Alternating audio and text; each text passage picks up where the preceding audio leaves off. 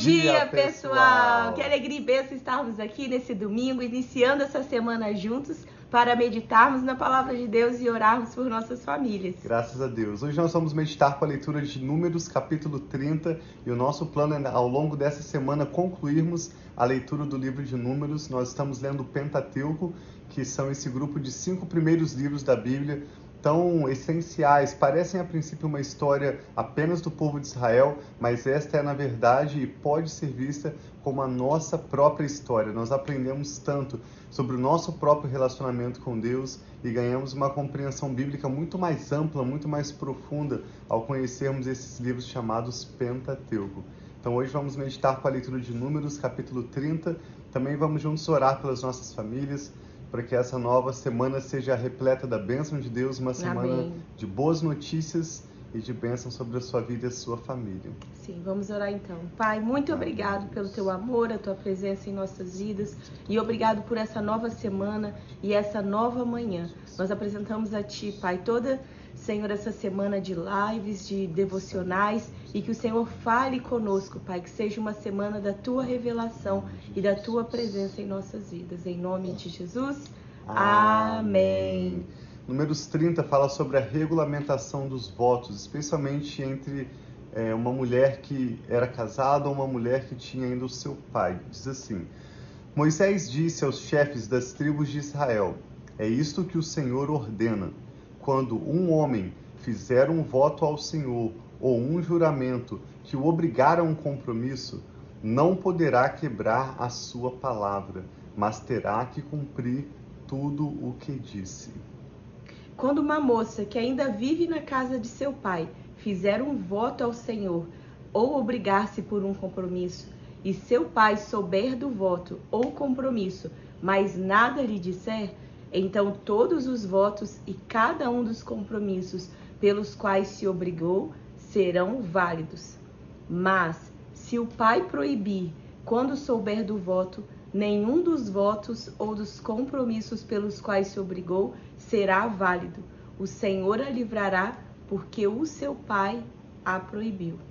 Se ela se casar depois de fazer um voto ou depois de seus lábios proferirem uma promessa precipitada pela qual obriga a si mesma e o seu marido souber, mas nada lhe disser no dia em que ficar sabendo, então seus votos ou compromissos pelos quais ela se obrigou serão válidos. Mas se o seu marido a proibir quando o souber, anulará o voto que a obriga ou a promessa precipitada pela qual ela se obrigou, e o Senhor a livrará. Qualquer voto ou compromisso assumido por uma viúva ou por uma mulher divorciada será válido. Se uma mulher que vive com o seu marido, primeiro nós lemos aquela que ainda não era casada e se casou. Agora, uma mulher que vive com o seu marido, fizer um voto ou obrigar-se a um juramento, a um, um compromisso, e o seu marido souber, mas nada lhe disser e não o proibir, então todos os votos ou compromissos pelos quais ela se obrigou serão válidos. Mas se o seu marido os anular quando dele souber, então nenhum dos votos ou compromissos que saíram dos seus lábios será válido. Seu marido os anulou e o Senhor a livrará. O marido poderá confirmar ou anular qualquer voto ou qualquer compromisso que, que a obrigue a humilhar-se. Mas, se o marido nada lhe disser a respeito disso, até o dia seguinte, com isso confirma todos os seus votos ou compromissos pelo qual, pelos quais se obrigou. Ele os confirma por nada lhe dizer quando os ouviu. Se, contudo, ele os anular algum tempo depois de ouvi-los, ele sofrerá as consequências de sua iniquidade. São essas as ordenanças que o Senhor deu a Moisés a respeito do relacionamento entre o homem e a sua mulher e entre um pai e a sua filha moça quando ainda vive na casa do pai. Nós vemos nesse texto tanto que a palavra de Deus nos mostra que votos podem ser importantes no nosso relacionamento de, com Deus, no sentido de decisões, de expectativas em relação ao nosso futuro, mas esses votos não são algo que são requeridos do Senhor, são algo que nós fazemos do nosso próprio coração, são voluntários. E a Bíblia nos ensina em Eclesiastes que se você fizer um voto ao Senhor, mais importante do que fazer esse voto é correr para cumpri-lo. Porque diz: é melhor que você não faça um voto do que fazendo você deixe para lá ou se esqueça da sua palavra. O apóstolo Tiago também escreveu na sua carta que seja o nosso sim, sim e o nosso não, não. Que sim. passa disso é de procedência maligna. Sim, então que nós possamos fazer sim votos, propósitos diante de Deus, mas que nós tenhamos esse compromisso de estarmos cumprindo os nossos votos, né? Então, que em nome de Jesus nós possamos ser pessoas de palavras, não somente com o Senhor, mas também um sim. com os outros.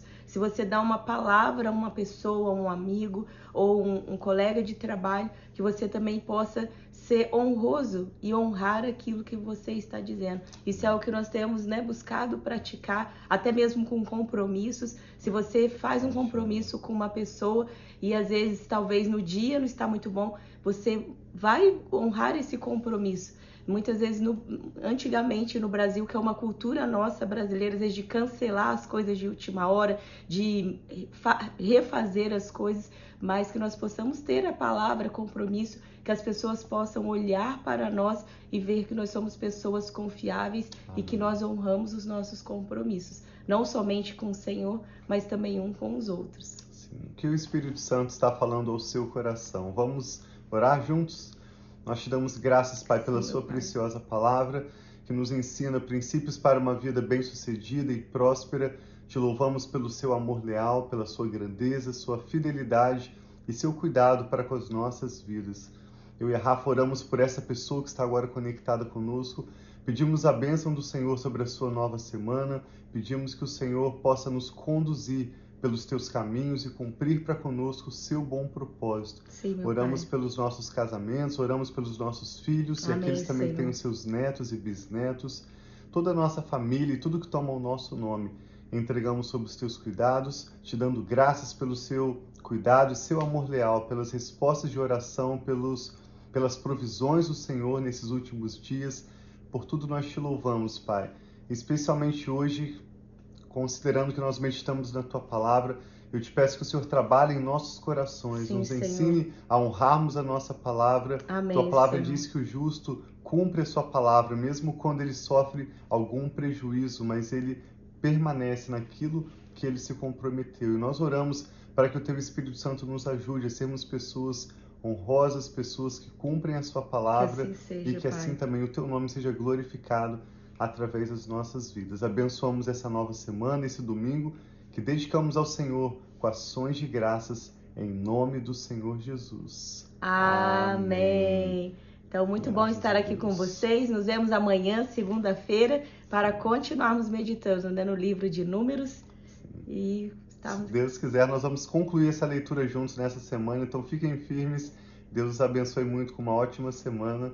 Nós amamos vocês.